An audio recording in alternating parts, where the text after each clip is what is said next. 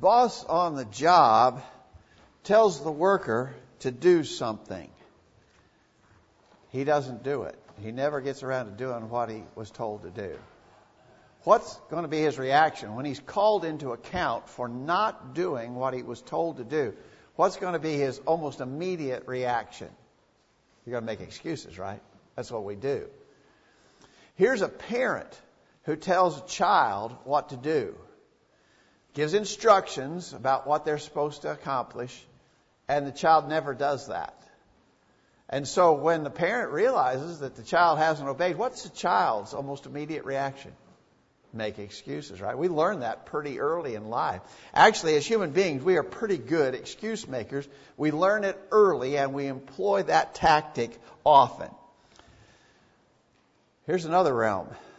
God tells us to do something and we don't do it. What do we do when we realize that there's a spiritual instruction been put upon us, but we are not obeying? Isn't it also common for us to try to make excuses? That, of course, is the most serious area of all. We want to talk a little bit about excuse making today, and we want to study a classic example of a famous person who offered excuses. We're going to be looking, just to, to, to, set the stage for our study, we're going to be looking in 1 Samuel chapter 15. You may want to turn there, and we'll look at that just briefly in a minute. Thanks for being here this morning. An absolutely gorgeous spring day in Middle Tennessee, and we are blessed to be able to come together to worship God.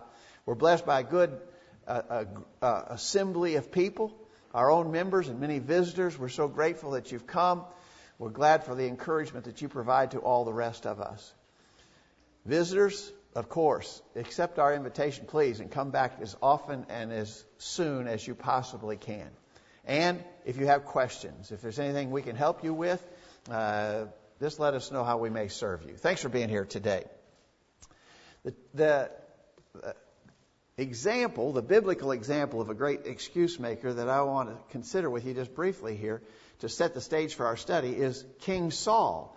In 1 Samuel chapter 15, you remember he had, give, he had been given the job to go with the armies of Israel and utterly destroy the people of Amalek.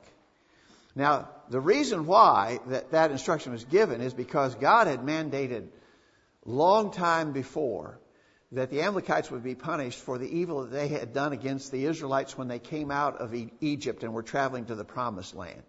And so God had, God had ordained that a, that an ultimate punishment would be put upon the Amalekites for what they had done years before. And King Saul was the one who was assigned that duty go and utterly destroy the Amalekites. Well, they went and they were victorious in the battle, uh, but they didn't utterly destroy everything. They brought back some things, some spoil from the battle. They weren't supposed to do that. And, of course, you remember they had spared the king. They brought back King Agag of the Amalekites. In 1 Samuel chapter 15, look at verse 13. Samuel came to Saul, and Saul said to him, Blessed be thou of the Lord, I have performed the commandment of the Lord. And Samuel said, What meaneth then this bleating of the sheep in mine ears and the lowing of the oxen which I hear? If you, if you utterly destroyed everything, how, how come I'm hearing these animals that you've brought back? Doesn't sound like you did what you were told to do. And of course, Saul went into immediate excuse making mode. Look at verse 20. Saul said to Samuel, Yea, I have obeyed the voice of the Lord and have gone the way which the Lord sent me and have brought back Agag, the king of Amalek, and have utterly destroyed the Amalekites, but the people took of the spoil, sheep and oxen, the chief of the things which should have been utterly destroyed, to sacrifice unto the Lord thy God in Gilgal. Uh, well, he still wants to say, I did it, but the reality was he hadn't done it, and then he actually tried to pass it off on the people as being responsible for that. And you remember Samuel's famous response, verse 22. Samuel said, Hath the Lord his great delight in burnt offerings and sacrifices, as in obeying the voice of the Lord? Behold, to obey is better than sacrifice, and to hearken than the fat of rams. For rebellion is as the sin of witchcraft, and stubbornness is as iniquity and idolatry. Because thou hast rejected the word of the Lord, he also hath rejected thee from being king.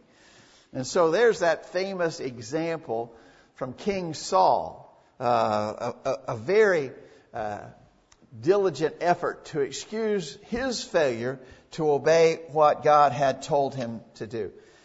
Specifically, he had brought back not only the spoil, but he had brought back that king Agag from the Amalekites, and he was challenged for having done so. God rebuked him through the prophet Samuel and would ultimately punish him and take the kingship away from him and his descendants.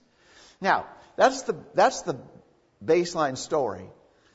But but we're really just using that to establish the idea we sometimes like that. We know what we're supposed to do, and we don't do it.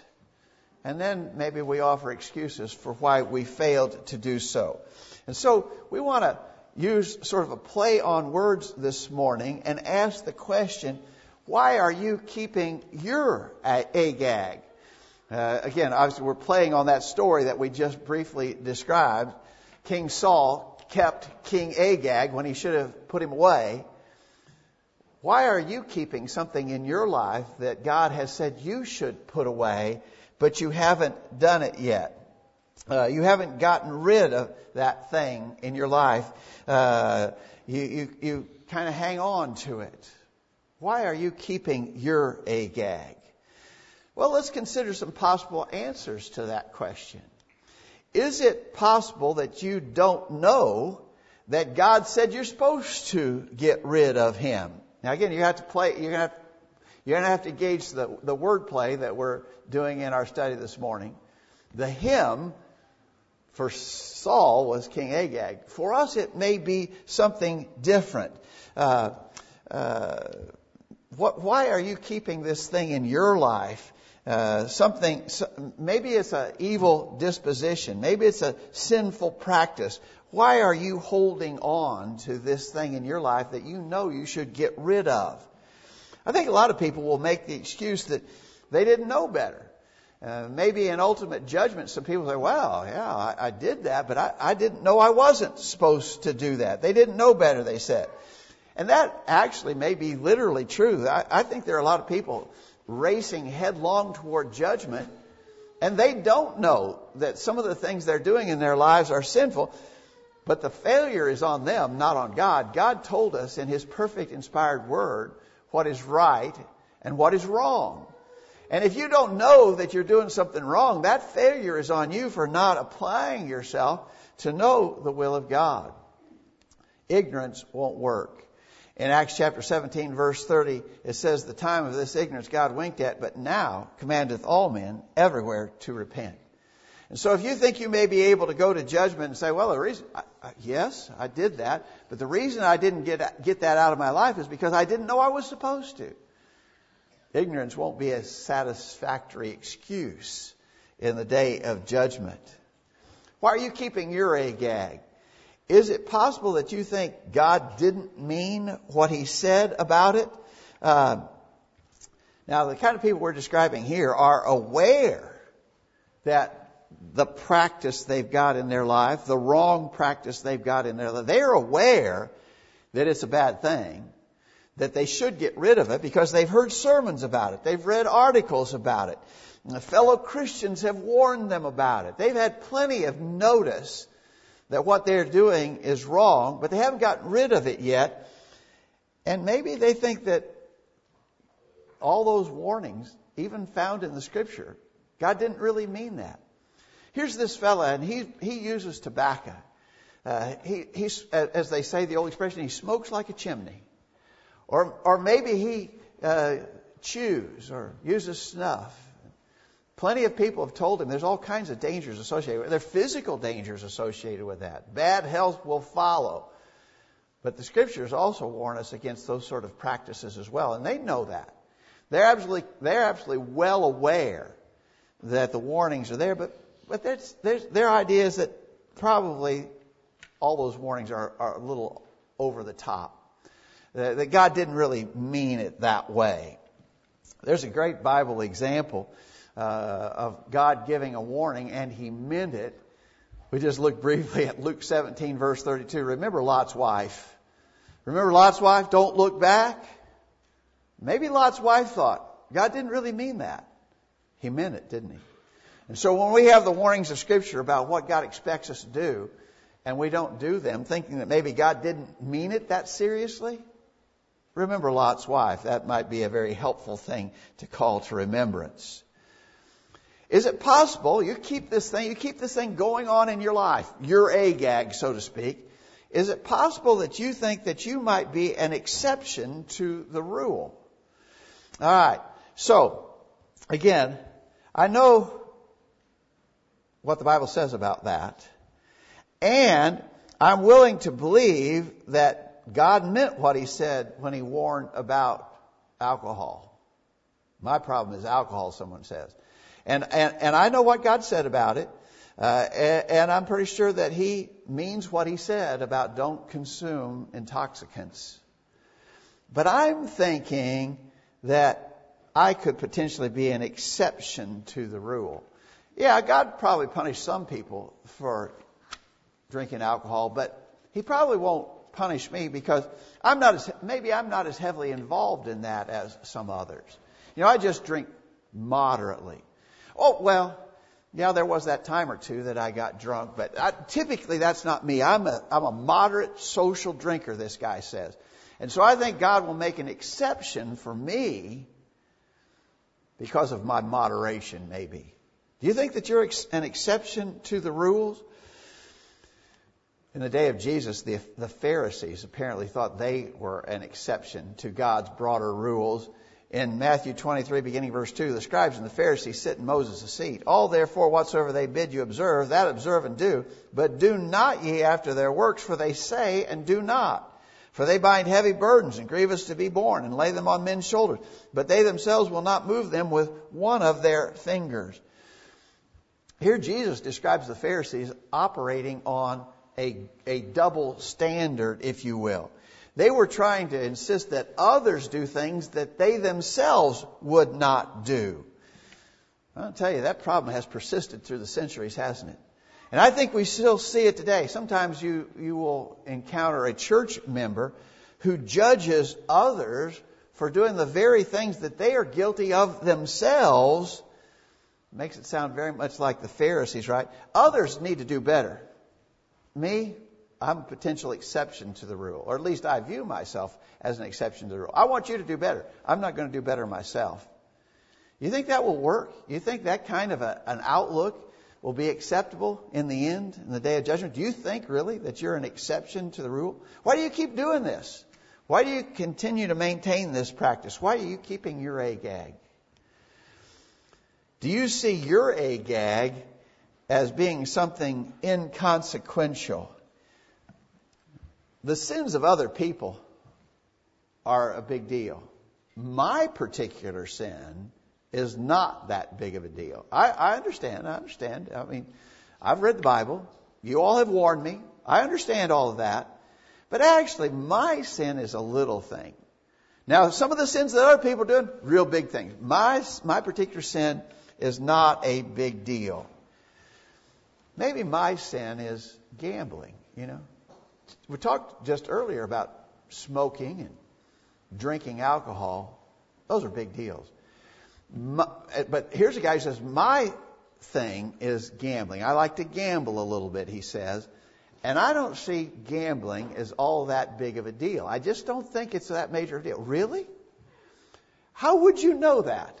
Our question to the guy who says, my sin is not a big deal, my gambling habit, that's, that's not really, that's not really all that serious. Really?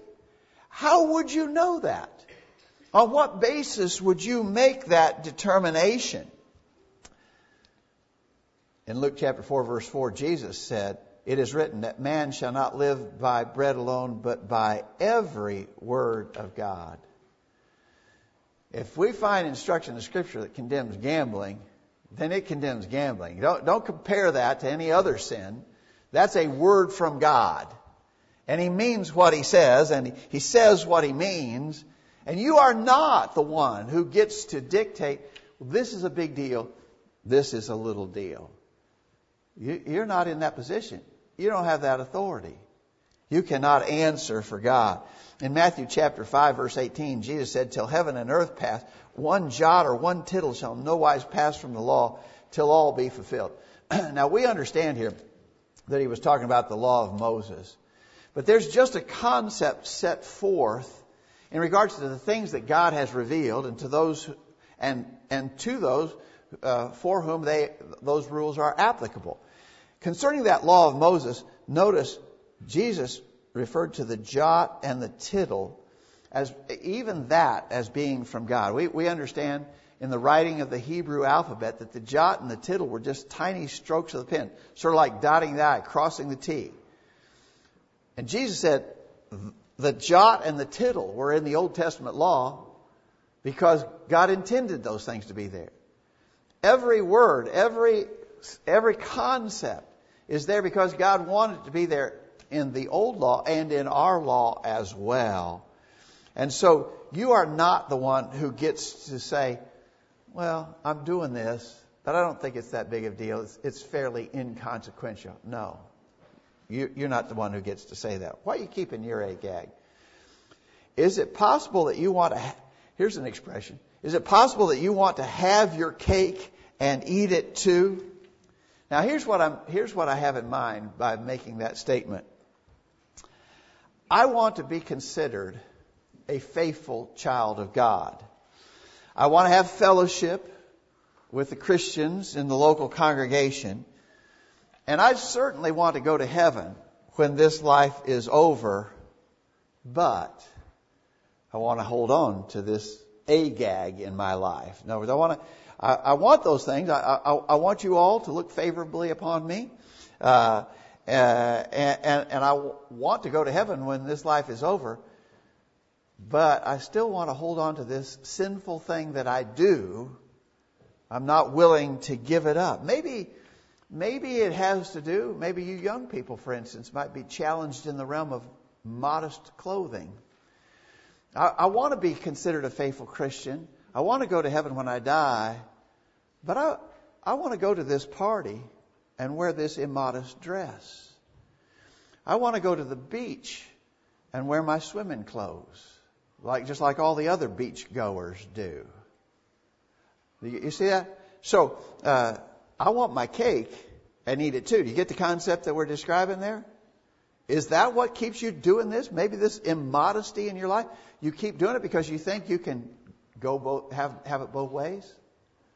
Uh, uh, that will not work. In the text that Joseph read for us earlier in James chapter 4, James 4 verse 4 says, Know ye not that the friendship of the world is enmity with God? Whosoever therefore will be a friend of the world is the enemy of God. You can't have it both ways. That's exactly what James was saying there, isn't it? And yet I'm convinced that there's some people uh, who want it that way. I want to I want to have it both ways. I want to be considered faithful, but I want to keep doing what I want to do. You can't have your cake and eat it too, so to speak. Is it that you think that the Lord is really to blame for what you do? In other words, the reason you haven't changed this is because actually it's not my fault. The reason I keep doing this is because that's the way God made me. So here's the homosexual fella. What do the homosexuals argue? What's one of their strong arguments? They never, they've never proved it. Uh, I was born this way, the homosexual says. Because they've labored very hard to try to prove that scientifically. They can't prove it scientifically. But they still want to fall back on that idea. I was, I was made this way. I was born this way. The reason I continue in the sin of homosexuality, he says, because this is the way God made me. Really? There's no proof of that. There's no proof of that at all. But maybe to make it a little more applicable to us, because uh, that, that is not a, a broad temptation for most people. Obviously, a lot of people are tempted with it, but for most of us, it, homosexuality is not the temptation. Maybe, maybe my problem is I've got a violent rage in me. I have uncontrolled anger. Uh, I am easily provoked. I fly off the handle at the least provocation. I've got a bad temper. And when I, and when my temper gets set, set off, I do and say things that I shouldn't, but that's just the way I am. That's just the way I am. That's just the way God made me. I have a bad temper. Really? You think that excuse will work? You hang on to this. You keep doing this. You maintain this uncontrolled rage because you think it's excused? Because that's is is somehow how God made you? That won't work. If you're hanging on to that practice with that excuse in mind, it will not work. God did not make you that way. In Ecclesiastes chapter 7 verse 29, Ecclesiastes 7 verse 29, Lo, this only have I found, that God made man upright, but they have sought out many inventions. How did God make you? God made you upright. And anything else, any of these other inventions, you have sought out. In other words, you've developed that bad temper. You've learned that bad disposition. And you've allowed yourself to nurture it and continue to practice it. God didn't make you that way. And you can change that if you will. In Matthew chapter 18 verse 3, Jesus said, Except ye be converted and become as little children, ye shall not enter into the kingdom of heaven. What's that tell you about little children? Little children are pure and innocent. God didn't make them evil. When you were a child, God didn't make you an evil child. Any of the bad habits you've got, you learned and you acquired, you nurtured them, you brought them along. And so don't blame God. Don't say, well, I, I, I keep doing this over and over and over again. It is my Agag.